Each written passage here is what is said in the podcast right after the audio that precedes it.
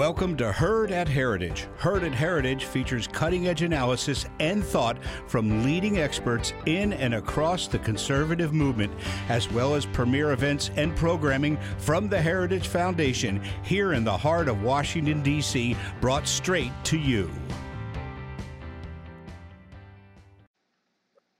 Thank you for joining us on Heritage Events Live. We're delighted to welcome you to the launch of the Heritage Foundation's twenty twenty-two Index of U S Military Strength.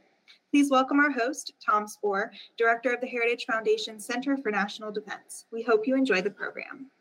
Well, good morning, everyone, and thanks for joining us today, both online and those that are gathered here in the auditorium. Welcome to our event commemorating the release of the twenty twenty-two Index of U S Military Strength, our eighth such edition of this document. And our goal is still the same it has been from the start, to provide both leaders and the American public a premier, open source, authoritative assessment of America's armed forces and their ability to protect the nation. And although I am admittedly biased, I believe we have succeeded in that endeavor once again this year.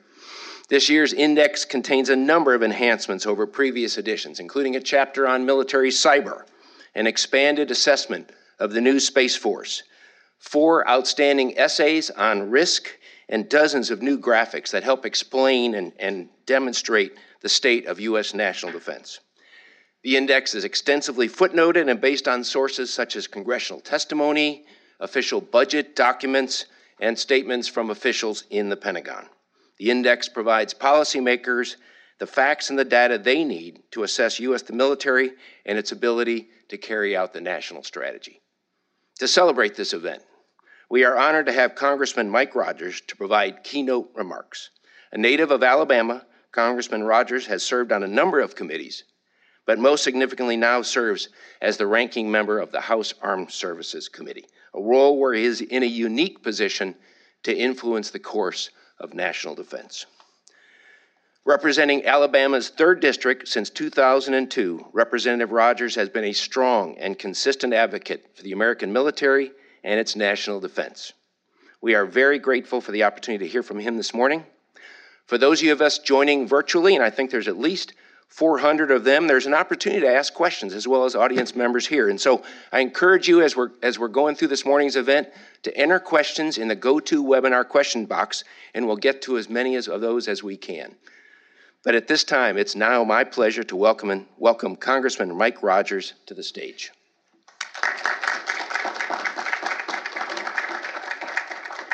Thank you, sir.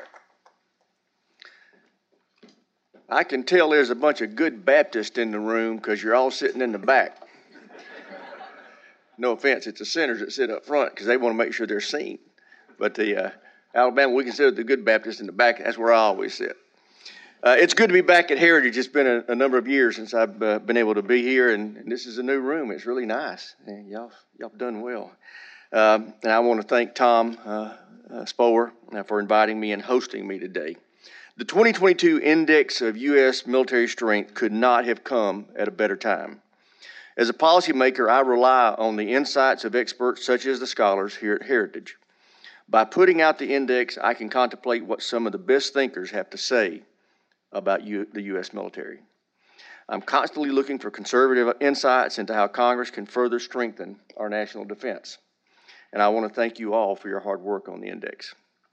Uh, please know that the work you produce will help shape the policy that I will put forward and the oversight that I will conduct as chairman of the House Armed Services Committee after next November. Uh, but until that time, I'm still going through the process uh, Uh, I'm still going to press forward uh, with oversight of this administration. What we saw in Afghanistan last August was a disaster.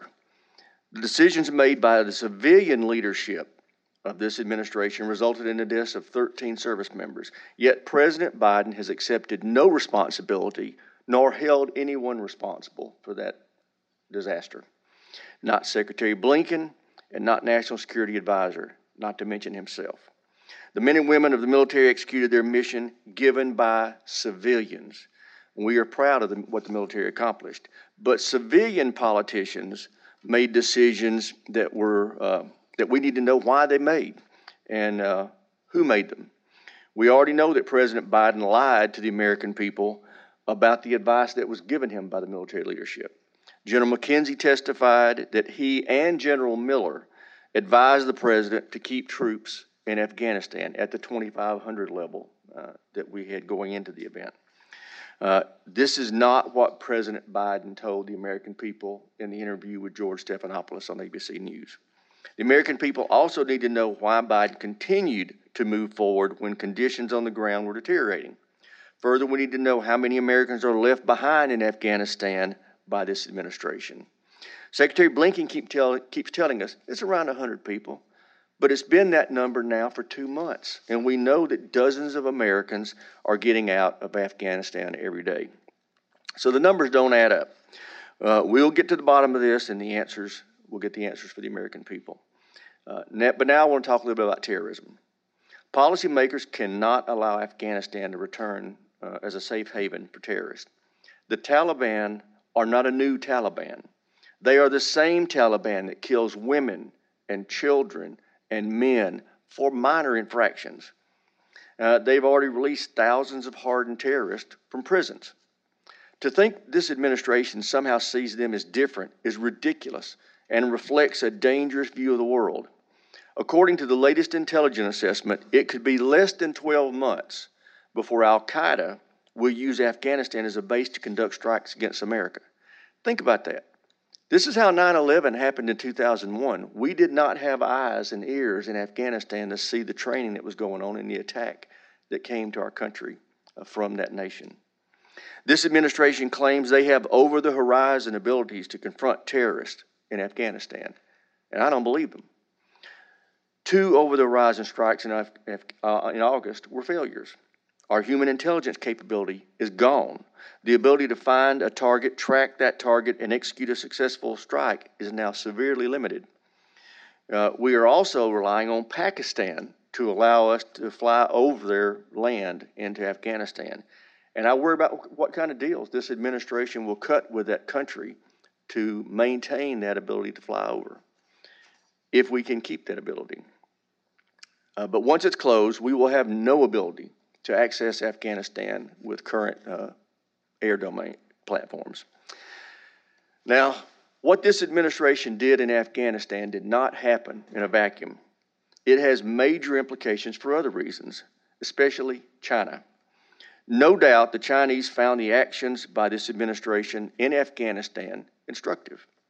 We know the C C P is constantly studying our actions and looking for weaknesses.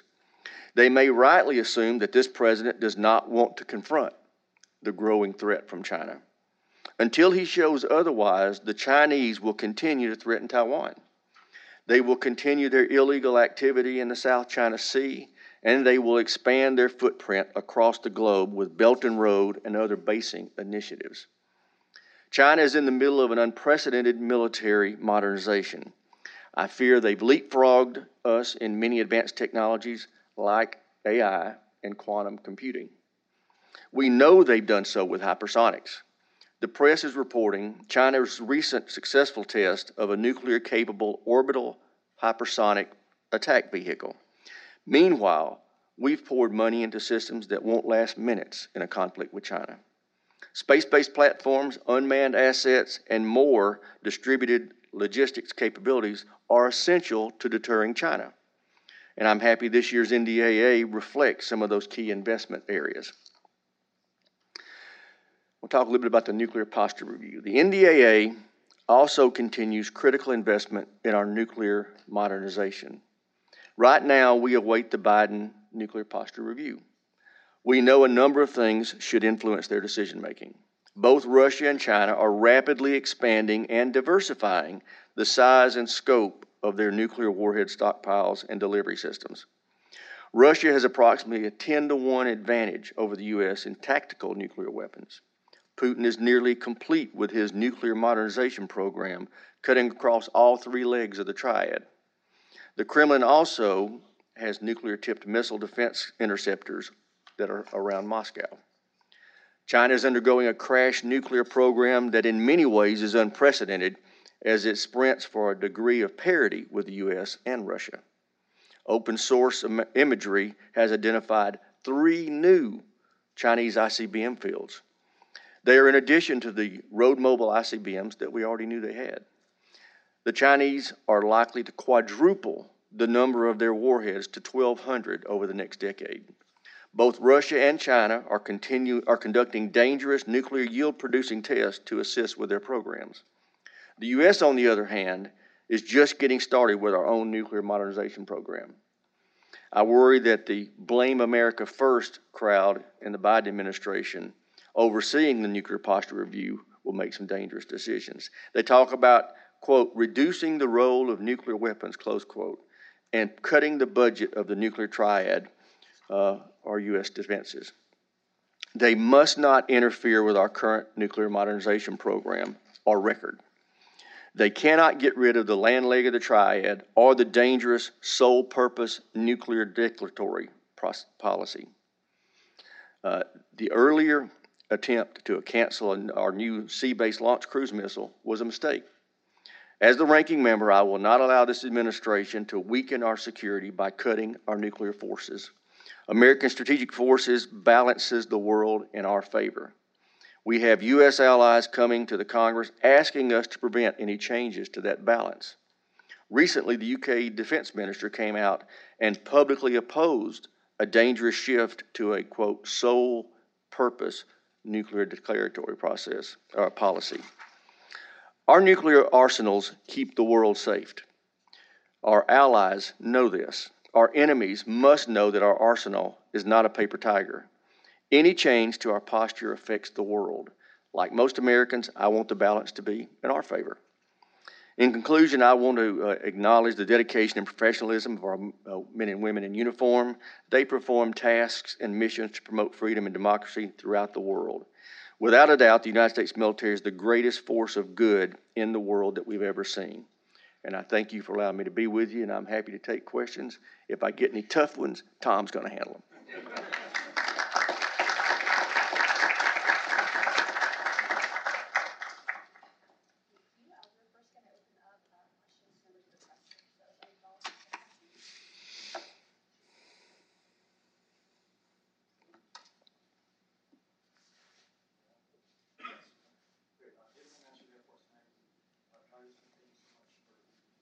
Sure. So I wonder if you could address, the report talks about Space Force being weak. I wonder if you think the Space Force is some development in Pakistan, especially.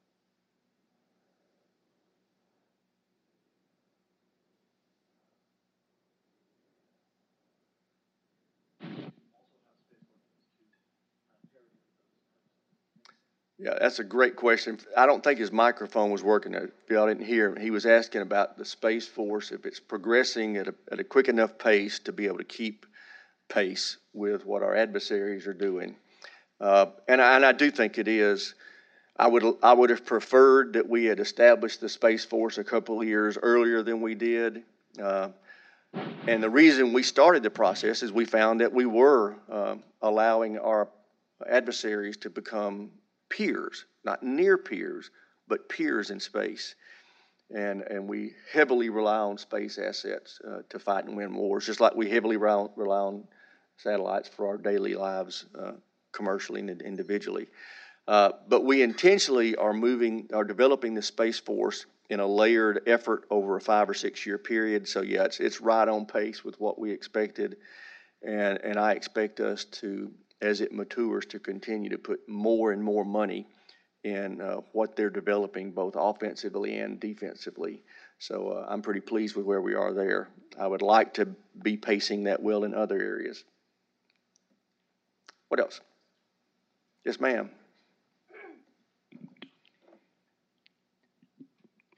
Thank you so much. Oh, there it's it working. um, Christina Wong with Breitbart News. Thank you so much for uh, speaking today.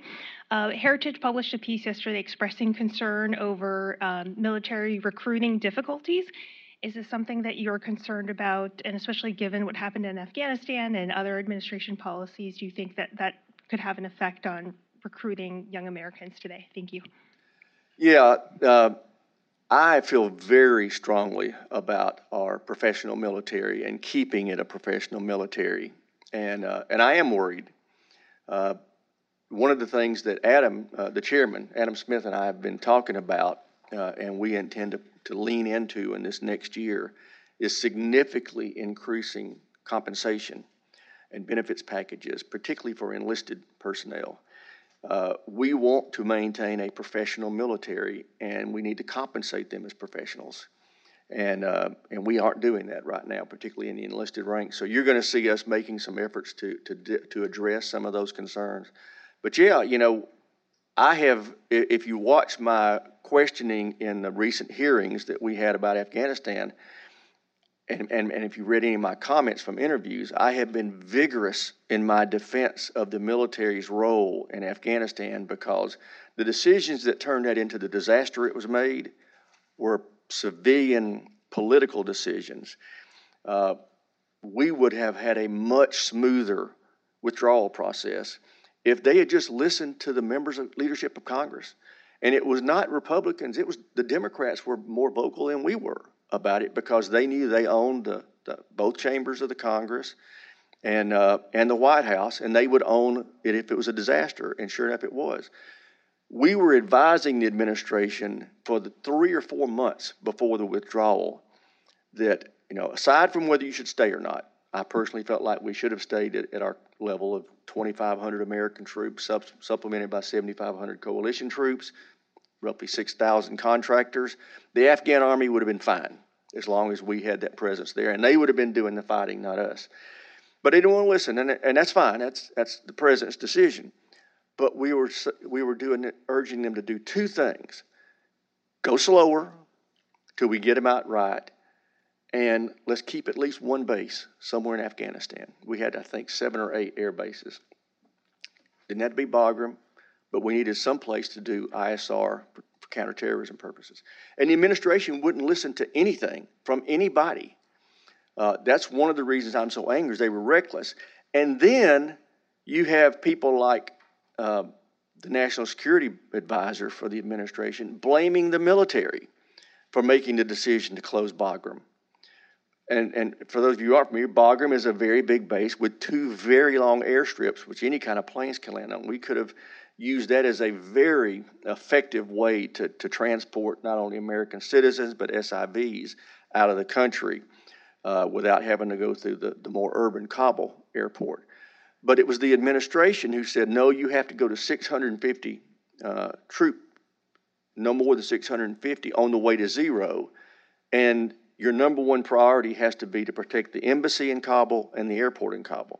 You can't, you can't do that with, you can't keep that and Bagram with six hundred fifty troops. I mean, we had two thousand people doing it before. So um, they made the decision that forced us to just use the Kabul airport. Um, and which then ultimately re- resulted in us having to send an extra five thousand troops in there just to secure that. So it was reckless political decisions, and I refuse to let the military be blamed for that. Uh, the military did the best they could with the, the, the decisions that were made, and I worry about the, the effect it's going to have on people wanting to go in the service when they get blamed for when things go bad, and it's politicians who made the decisions that caused it.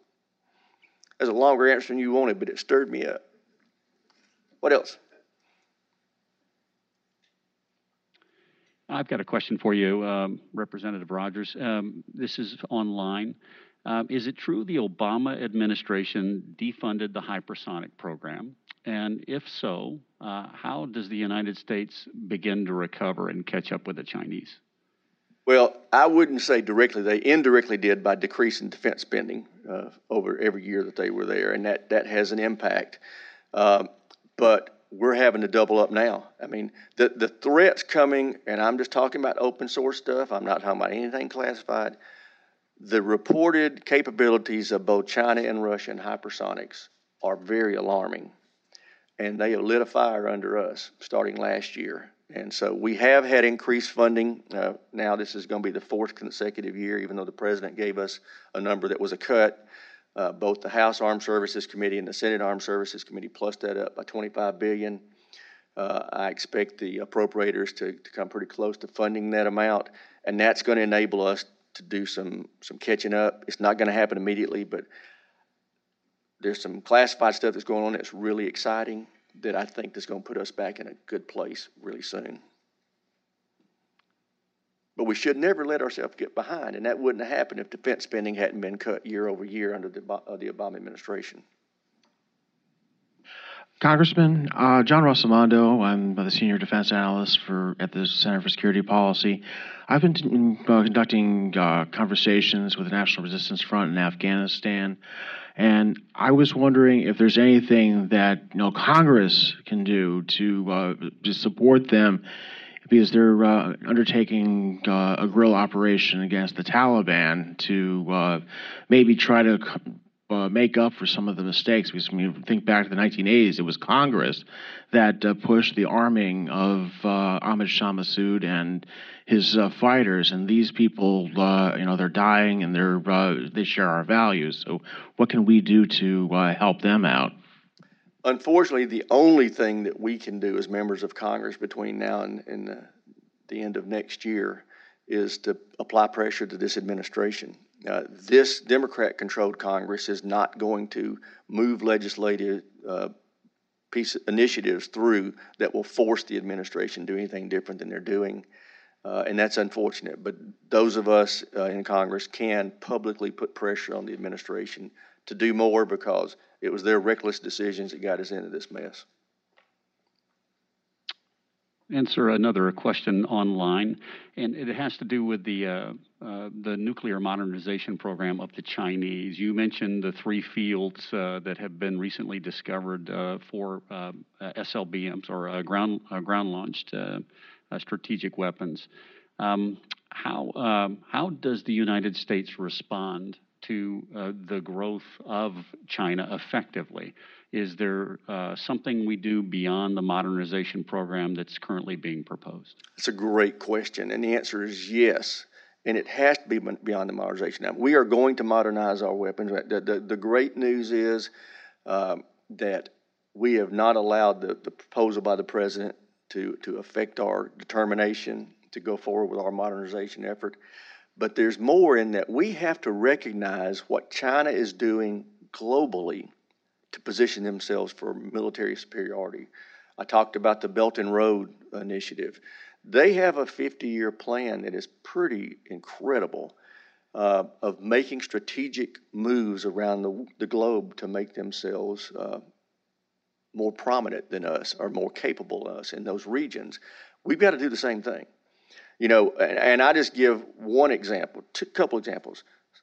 Our hemisphere, with both Central and South America, if you look at what China's doing, in South America alone, there's one hundred ten different uh, initiatives that they're partnering with those countries down there for infrastructure of various types that not only will help them have more control over those countries economically, but will give them military Uh, capabilities as well. They're doing the same thing in Central America. They're doing the same thing on the on, on the African continent.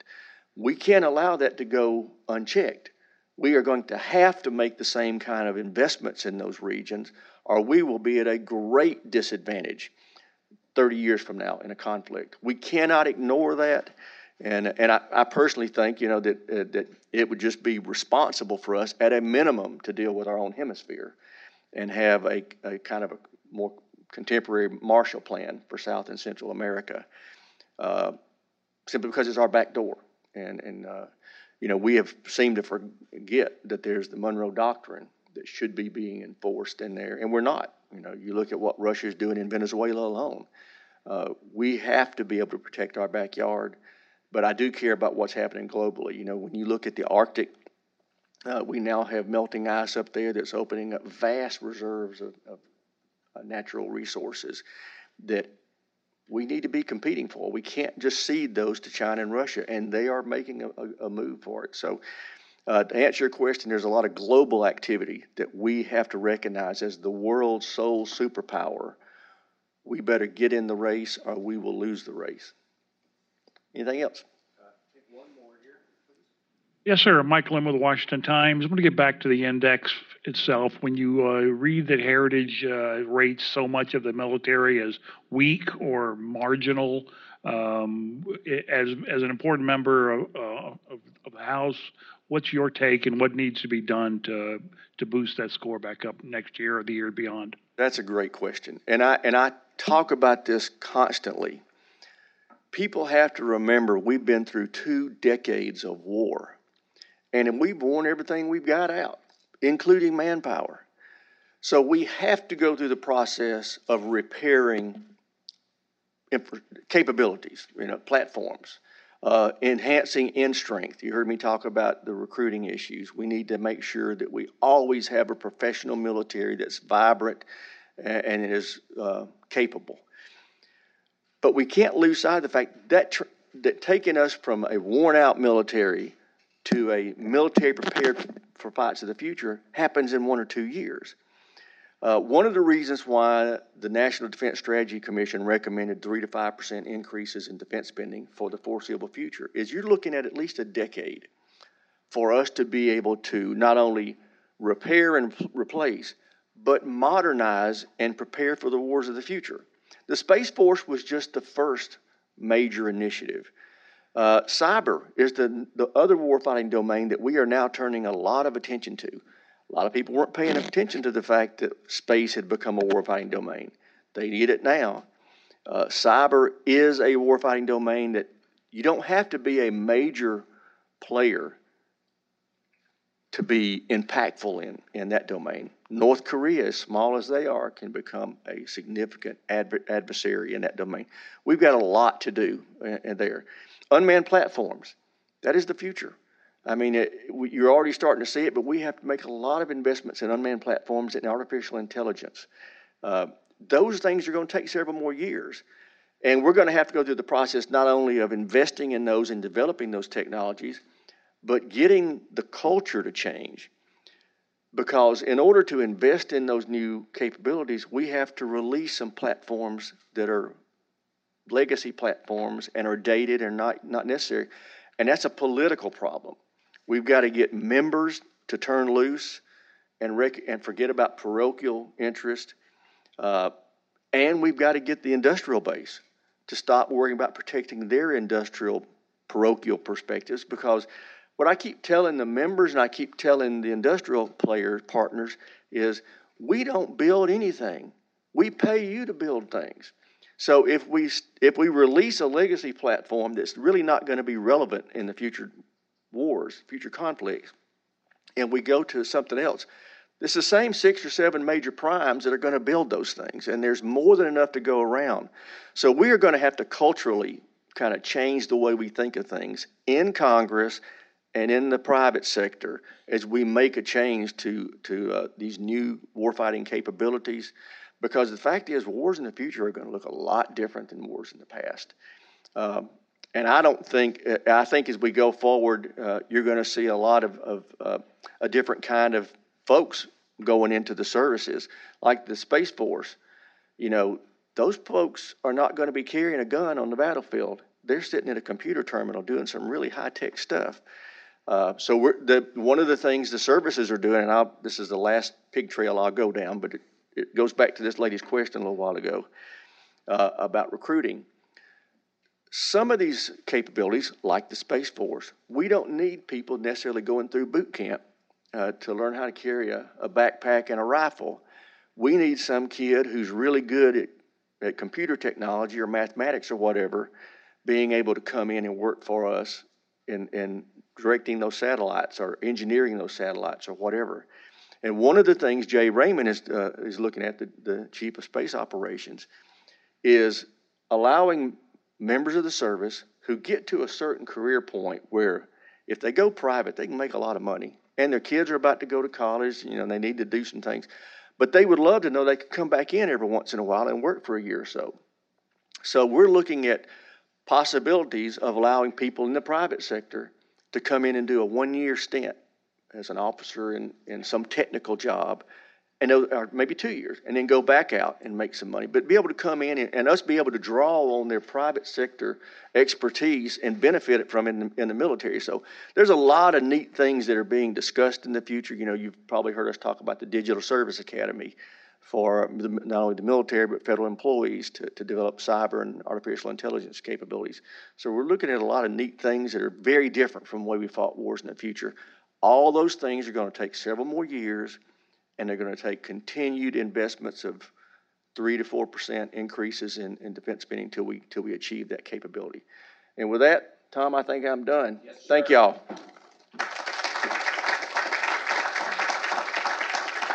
Thank you very much, sir. Appreciate those remarks. Appreciate your leadership in Congress on these issues. It could not be uh, more important. Well, ladies and gentlemen, that those were outstanding remarks. We are now going to follow that up uh, with a briefing by Mister Dakota Wood, our Senior Fellow for Defense Programs, um, and he's going to provide you an overview of the index.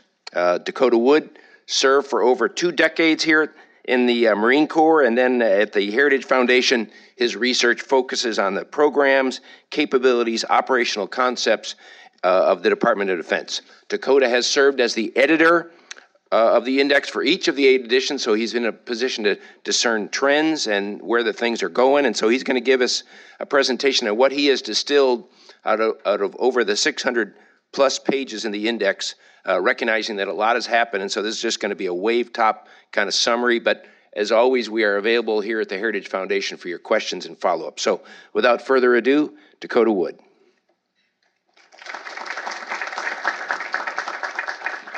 It's always great to have a warm introduction by your boss, so I appreciate Tom doing that.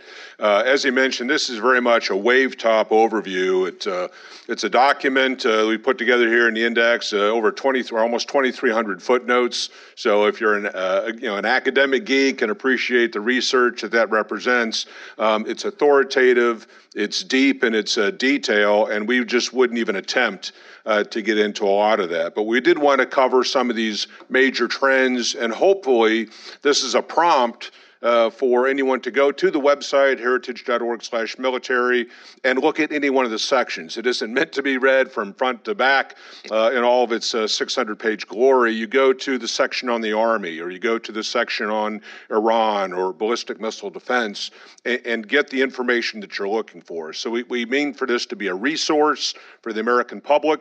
Uh, one of the criticisms that we occasionally hear is, why would we want to distill everything we know about the condition of the military into an easily referenceable document, because aren't we telegraphing to our competitors or enemies the state of affairs? I guarantee you that they're good at espionage. They've got national intelligence services that don't do anything but this sort of thing. So it seems that the only people who aren't aware of these details uh, are tax-paying American citizens uh, that vote for representatives in Congress. And we also provide this uh, to the Pentagon, good feedback that they do use it as a reference, and to uh, members of Congress and their staffs who really make these decisions about what we're going to spend money on and how we're going to spend that money and what programs we fund. So without further ado, the uh, basic line up front is um, we think uh, our military is marginally capable of fulfilling its mission. This is not an indictment in any way of the men and women who serve in the military. In fact, it really emphasizes uh, the strength of what they do. You know, if you've got old equipment and not enough units or ships, and you're still carrying out those functions, you know, what a testament to their uh, dedication and discipline. What we talk about in terms of the marginal capabilities or a weak service is that it's not big enough, or the equipment that it has is too old uh, to keep pace with the uh, developments of our uh, adversaries and competitors around the world. So on a scale of one to five, one being very weak, five being very strong, we give it a middling score of three. And we'll get into uh, some discussion about why that's the case. Uh, we're going to make this presentation available uh, in our thank you notes out via email to those that are participating online, and we'll post it to the website as well. So don't try to read all the tiny print, but it just talks about the depth and the breadth uh, that we have assembled, uh, its popularity and the number of people who go to view it, and um, uh, all the major programs, et cetera, that we address in there. If you're interested about old airplanes, how old they are, and new airplanes coming in, whether those programs are healthy, we get into all that detail. We also see this as a mechanism to educate the public on various topics. And as uh, mentioned by Representative Rogers, we have four excellent essays to talk about risk. Uh, in testimony, a service official goes before Congress, a member of Congress says, well, what if you don't get all the things you're asking for? And the service chief says, we'll be operating at risk. Well, what the heck does that mean? What does risk really mean? So we asked some noted authors to address risk in various areas. How do you balance risk between current force and future force? How do we think about risk in dealing with China?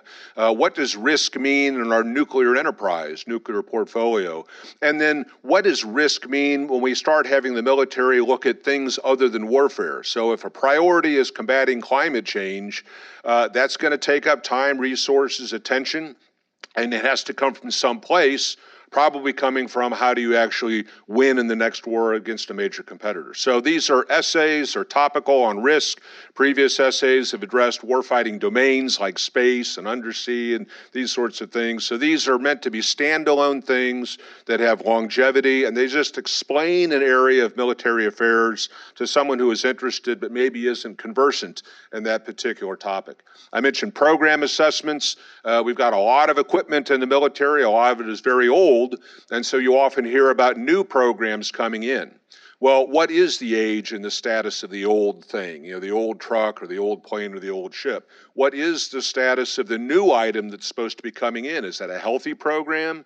Is it going to replace it in sufficient quantity or not? And we go over one hundred twenty major defense programs that give the, the U S military the wherewithal Uh, to uh, to do its job. So the Index of uh, U S Military Strength uh, provides this in an easily referenceable way, and we don't know of any other resource uh, out there globally uh, that provides this sort of information. So very proud of that, and the effort goes into it. Uh, this is meant to talk about, this next slide is how do you think about military power? So again, I really appreciate Representative Rogers talking about you have a military to do certain things, but how that is used and the nature in which it is used are always political decisions.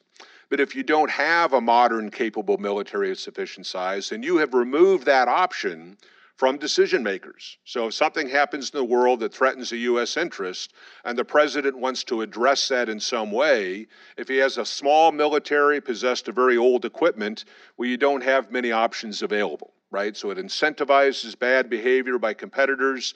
It doesn't reassure your allies very much, and it usually puts things important to the uh, United States at risk. So really this was to help somebody kind of think through how do you think about uh, military power, and it is infused throughout the uh, military index and why we reach uh, certain assessments that we do regarding services. This is just an assessment slide here to talk about the major areas. If you have a national interest and it is at risk in some way or it's being threatened, and you want to send your military out to address that, in addition to diplomatic and economic initiatives and all, it has to go out into the world to do that, right? You have to cross major oceans. So is the world, as an operating environment, an easy place to work in, or is it very challenging and difficult? And so we looked at each of these three key regions, Europe, the Middle East, and the Indo-Pacific uh, regions, where this intersection of very capable competitors and enduring, very profound U S national interests uh, uh, coincide. And in general, we find that, yes, we have military presence in these regions. We have strong alliances, even if some of our partners aren't very militarily capable, to put it kindly. Um, but we have experience, and, and there is modern infrastructure that we can work with. Some political instability, some infighting amongst our partners, uh, to be sure. Certainly the Middle East is fraught with various challenges. But in general, if the United States needed to go somewhere, we have familiarity and an ability to do that. So it's a pretty, a pretty friendly uh, sort of operating space. When you look at the threats, uh, boy, they're high. Uh, the representative uh, mentioned, Representative Rogers mentioned the pace of development and investment by our major competitors in cyber and artificial intelligence and hypervelocity platforms. Very modern air forces. Uh, China's going to town on, on having built an ocean-going navy. So um, the, the intent behind uh, a particular country can be manifested or seen in its behavior. How are our major competitors behaving? And behind their words and actions, do they really have physical capabilities to make good on threats, you know, to follow up the rhetoric with some reality and combat power? And it's it's pretty much yes across the board. If you look at developments in North Korea and Iran with ballistic missile technologies and Russia and China, what they're doing, uh, heated rhetoric, very capable militaries, and so we think that the threat to U S interests is high in that regard. And I have talked a little bit about the military, and we'll get into some detail about its status. It's not very, very weak. It's not very, very strong. It's in the kind of that middle category. And we use the word marginal intentionally as opposed to good enough. Good enough would say that, well, it's good enough, so what do we need to be worried about? Marginal kind of conveys its sense that, well, it can probably do the job, uh, but you're operating at a bit of risk. You're kind of on that cusp of fulfilling its obligations as the United States military uh, to defend and secure U S national interests. So it's marginally capable of doing what it needs to do, and we'll get into some of those details here in just a bit.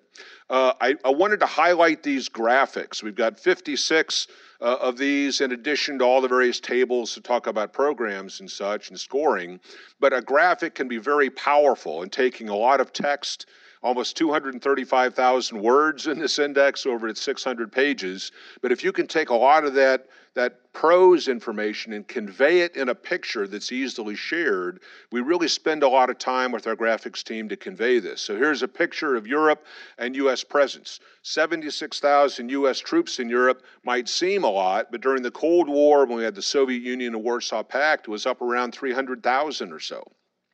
We've got two Army brigades that are on deck there. We've got a few number of uh, Air Force uh, squadrons, some ships that ply the waters of the Mediterranean and go out of ports in Italy and Spain and elsewhere. But when you look at what your competitor might be doing, and especially the level to which a lot of our NATO partners have dropped relative to Cold War days, uh, this force presence in Europe uh, oftentimes doesn't seem to be enough to really convey the sense of assuring allies and deterring bad behavior. Uh, this has to do with China, but again, it's another representative graphic. It's not just Russia and what it's doing in Ukraine and Georgia and in the Baltic Sea and, you know, very, uh, being very threatening against Lithuania and Latvia and Estonia and others, right? We have another major competitor. So the Belt and Road initiative that was represented by, uh, it was referred to by the, the by the congressman. Um, this is the level of investment made by China in ports and airfields and railroads. So it's not just an assured area where the U S can blithely go into a deep water port. If that thing is owned and operated by China, we might have difficulties in the future, and it's something that we should be thinking about as we engage with our partners in Europe and we see what China is doing on a global stage. When you look at spending patterns, perhaps no surprise that those uh, European countries closest to a threatening nation like Russia tend to spend more of their uh, G D P on defense capabilities. Those further away, perhaps less so. And when you look at the nature, the spread of this spending, uh, the countries that are spending a great percentage of their G D P on their militaries usually have smaller economies, and they're just not that big. And so they mean well, and they are very serious about what they're doing. They're not, they just can't contribute as much deployable, projectable combat power as perhaps Germany or the United Kingdom or France or Spain Spain should be able to do. So again, it's a comparison of the relevance of spending and where it's at uh, relative to the types of challenges that you're dealing with. As we get into the threat environment, uh, again, some additional slides just to convey. You know, if you're looking at a country like Iran, the largest ballistic missile inventory in the Middle East, with missiles capable of reaching over half of Europe. Uh, they are routinely enriching uranium to twenty percent on the way to sixty percent, regardless of whatever agreement they might have been uh, party to, and a lot of this is done in deep secret, where they keep inspectors out uh, so they can't uh, report. Uh, does this lead to potential conflict with uh, Israel? Iranian uh, influence and support and prodding of various terror groups across the Middle East. So it's a very destabilizing influence. And so this graphic kind of captures a lot of pages of writing, uh, but there is more to be seen in the reading of the document, again, all available online at heritage dot org slash military. Uh, when you look at North Korea, a lot of its population on near-starvation diets, and yet the uh, Kim regime is more interested in investing in submarine-launched ballistic missiles and missiles of various ranges that cover not only the Korean Peninsula, but also range the United States itself.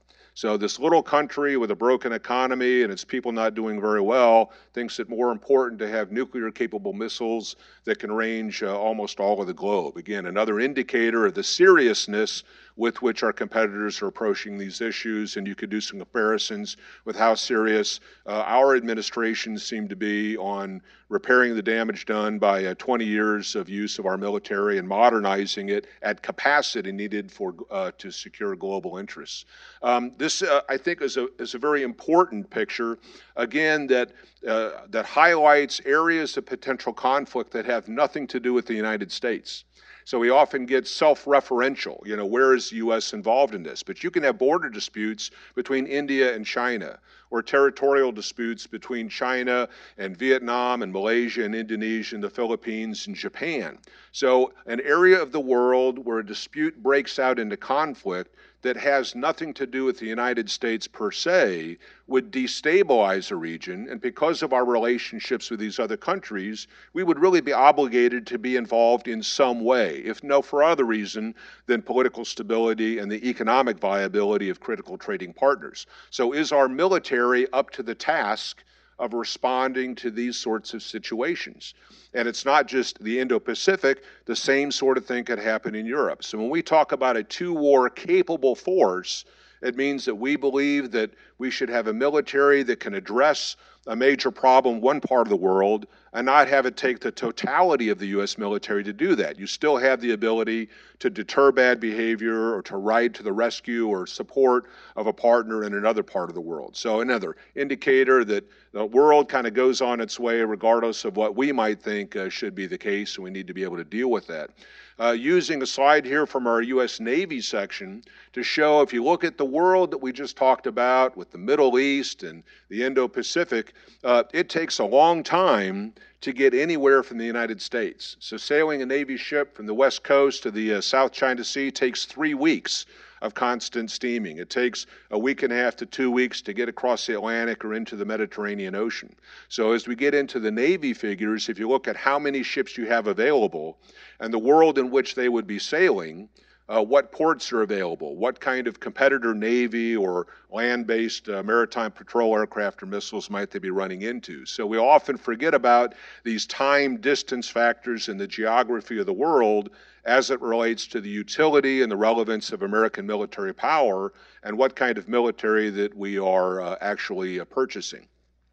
This is some of the comp competitive space that Representative Rogers mentioned. Uh, it's just one example. This has to do with land-based missiles, but you could use the same kind of comparison with ships or aircraft. So when we look at a capability in the U S Army, what kind of weapon system has a particular range, and then you look at similar systems being fielded by China and Russia, we are way behind the power curve on this sort of thing. There's more innovation, more variety, more options at various ranges by our competitors. And, uh, and it's a great catch-up game for us if you think you're going to have a fight on land. The same thing is occurring at sea, in the air, and certainly in the uh, cyber and space domains. Another way of thinking about the relevance of uh, different types of power. This, again, has to do with naval power. Um, oftentimes, you'll hear comparisons that the U S Navy uh, has as many carriers as the next uh, countries combined, but only a percentage of that naval capability is available on any one day, and you have to take that and project that abroad. So with the U S Navy at about two hundred ninety-six ships, we'll just round up to three hundred. If you have a third of that available, which it usually is on any given day, that's one hundred U S Navy warships spread globally. Whereas when you look at how many ships China has, three hundred fifty and counting. If you add in uh, Chinese Coast Guard and Chinese maritime militia, you're up above six hundred ships. So even on Navy ships, three fifty, three sixty to one hundred, uh, you're working at, uh, at a great disadvantage. Uh, with our Navy, of that one hundred deployed, only about sixty are deployed into the Indo-Pacific region, so you're at a six to one disadvantage before a conflict would even start. So is that reassuring allies? Is it deterring bad behavior from uh, competitors? Well, looking at the aggression of Russia and China, perhaps not so much. We likely need another Navy, which is why the index recommends a Navy of at least four hundred ships. It's where the Navy would like to get to, but based on testimony from the Chief of Naval Operations at current funding, they won't get beyond about three hundred five for the next ten or fifteen years at best. So again, it's another graphic that shows a relevant comparison between navies. Our Navy goes against Russia or China. It's only a small percentage of ours against the totality of theirs. So it's, again, it's something to keep in mind, uh, brought out of the index. There's another way of thinking about differences in power. Whereas if the United States is going to project power across vast stretches of ocean, you have to have large, capable, multi-purpose ships that can do that. If you're working in coastal waters like China is, you're not going any further than about three hundred miles, you can buy smaller ships that are more relevant to that environment, have them in greater quantity, and support that naval power by land-based air and uh, missile systems, where the United States can't do the reverse uh, in a similar fashion. So by comparing different types of capabilities, it could be aircraft, it could be missiles, it could be land forces, you have to account for the geography and the context within those for which of those forces are being used. And in this context-relevant sort of military contest, again, we think the index believes that, uh, that we are right, uh, behind. Uh, we need more funding and, and systems that are more relevant to the types of wars that you might fight in these various regions. So overall, the threat environment, we believe the nature of the threat is high. Our competitors are making serious investments in these capabilities, and we are lagging in some critical areas. As we talk about U S military power, um, many of our services kind of held steady. Right? But we did see a loss in ground from the Air Force, primarily because of uh, decreasing flight hour programs, you know, how many hours a pilot will spend in the cockpit, and a real challenge on the part of the Air Force to recruit and retain pilots in sufficient numbers that you have enough people to operate the equipment, uh, repair and maintain it, so that you have, again, a combat-relevant Air Force. Uh, the Army is um, knows what it needs to do, but it struggles with adequate funding for its programs. Uh, the Navy is still plagued by uh, backlogs in its maintenance and too few ships. Uh, the Marine Corps knows exactly where it wants to go, and it's making great progress, but making sacrifices along the way, which I'll get to in just Just a moment. Our nuclear enterprise is a good news story. Bipartisan support in both chambers of commerce to fund the modernization, to look at decrepit infrastructure, uh, the uh, talent pool, which continues to age. You get, need to get more people in with uh, serious engineering and mathematical skills and so forth. Uh, but that's kind of qualified, right? That if funding and the investment isn't maintained, as Representative Rogers mentioned, then that could quickly tip over from being in a strong category to something approaching weak. So I'm going to go into a bit, a bit uh, commentary here on each service. For the Army, the index uh, would advocate that we need fifty brigade combat teams. That's based on the historical use of the U S Army in major conflicts in every instance uh, post-World War Two. So this isn't just some kind of imaginary figure. It's actually based on real-world evidence and the studies of many commissions uh, and uh, academic groups that have looked at this kind of uh, issue, and they all come down to about this particular number. thirty-one of fifty uh, is not a really good news story in terms of numbers, but the Army has really been focusing on trying to make sure that a good percentage of what it has is combat ready. Under testimony, just in the past uh, several months, so the Army has indicated that because of lack of funding, it can't really uh, train at the level in terms of large units that it would like to, and so it's focusing on the individual soldier and small units, but you're running risk that in the event of a conflict, you would be able to aggregate all these small pieces together and operate effectively in larger command structures. Uh, the ravages of inflation have really uh, hampered the ability of the Army to make progress. Over the last couple of years, it's lost thirty-nine billion dollars in spending power. So if we're seeing a, a relative increase in real funding for the Defense Department by about one point eight or two percent, but inflation is running three or three point five percent, each individual dollar it gets just doesn't buy as much as it does in the past. So it's a challenge that the Army is struggling with. It knows what needs to be done. It's just underfunded to try to fix a lot of those problems. On the Navy, old ships. More than half of the Navy ships are greater than twenty years old.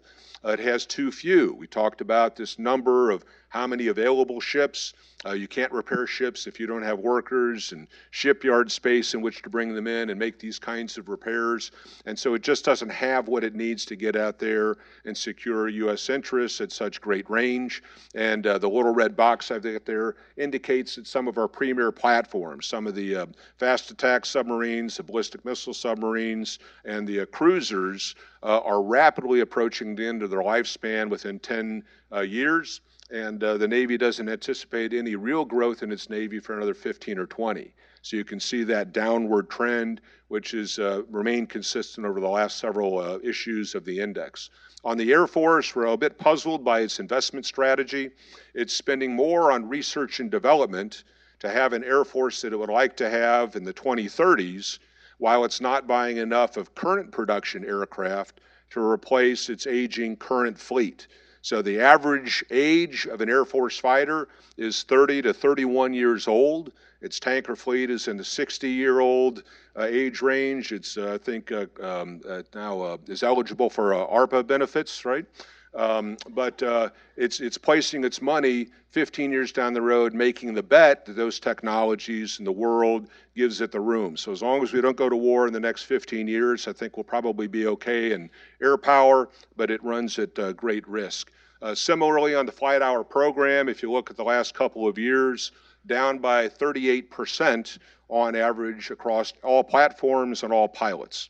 So if your pilots aren't flying as much as they should to maintain certifications, they really can't get the combat confidence uh, to engage in the types of air operations that you would have to deal with against a major opponent. The last twenty years, the enemies we've been fighting uh, in the military have been non-state actors. No armies, no navies, no air forces, no anti-air defense systems. And so our pilots, while they've been doing fantastic in supporting ground operations, really haven't had to deal with the type of threat that you would meet for a China or a Russia. You can't get there if you can't fly. You can't fly if you don't have the funding. So again, it comes back to uh, defense budgets. For the Marine Corps, I mentioned that um, they're doing a great reorientation to develop uh, the types of units with very meaningful capabilities that can be distributed um, across a large area, uh, which is necessary if you're going up against something like China and archipelagic waters of the South China Sea. Uh, but you have to have new resources, robots and unmanned systems and naval strike missile and these sorts of things. That takes money. In a world of flat budgets, what they're doing is sacrificing end strengths. They've already given up a full regiment. That's, that's three battalions, uh, dropping from twenty-four battalions to twenty-one.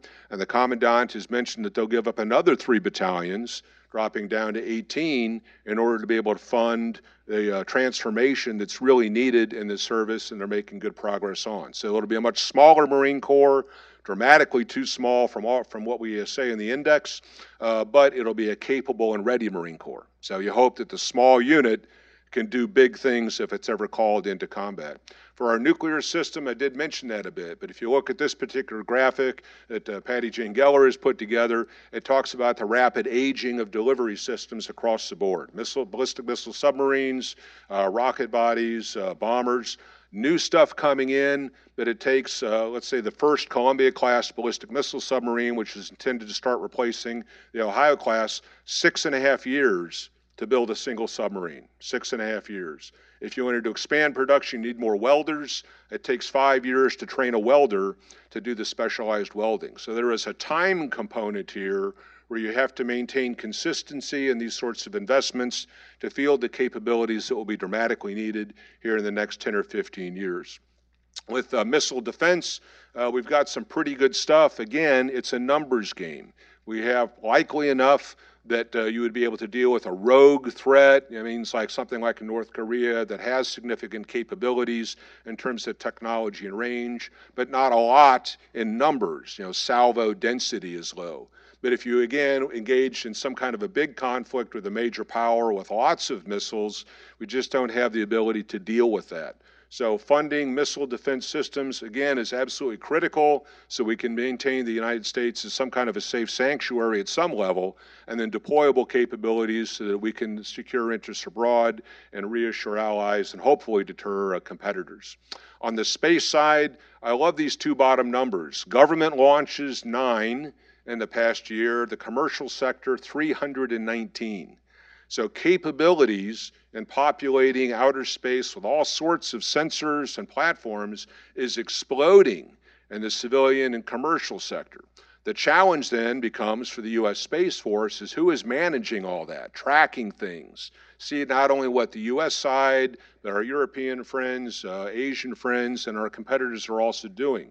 So the U S. Space Force has done a masterful job at transitioning responsibilities and support from contributing services like the Navy and the Air Force and the Army in under one umbrella in the U S. Space Force, uh, but it doesn't have any control over the vast majority of space assets maintained by the intelligence community and certainly tracking what's going on in the commercial sector. So in an, in an ever-growing wave of demands for support and requirements from regional combatant commands, it's just too small. So when we score Space Force Week, it has to do with aging systems that are out in space, these satellites that need to be replaced in numbers, and too few people to manage the workload that, that will only to, uh, increase. It will continue to grow, especially as the commercial sector uh, continues on its way.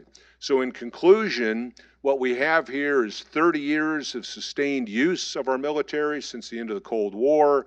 We had the happy decade of the nineties where funding was slashed dramatically. Uh, uh, the industries that produced military uh, equipment were consolidated. We have single points of supply, which means single points of vulnerability.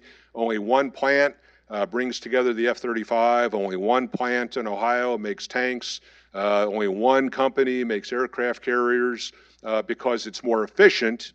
Uh, but it's less effective if you had to dramatically increase uh, utilization. The military services or combat experience has been against non-state actors. They're trying to figure out what going back to thinking about real war really means at scale and at range. And unfortunately, our defense budgets just are not keeping pace with this evolving world. So again, this has been a very quick, a lot of talking very fast about a lot of material in the Index of U S. Military Strength. We encourage everybody to uh, visit it online. Again, each one of these sections you can access individually and download. And we certainly have paper copies for those who have been gracious enough to bless us with their presence here in the auditorium. Uh, we are at the end of the program, so I can't take any questions, but if you do have any, please send them our way. We'll be more than happy to explain uh, in greater detail uh, anything that I have covered today. So we are, again, so honored uh, that you have attended here in person or attended online. Uh, we look forward to uh, continuing conversation. And if there's any way we can help a particular group or organization get a better feel for national defense issues, we're more than happy to support. So thank you all. Appreciate your presence, and God bless.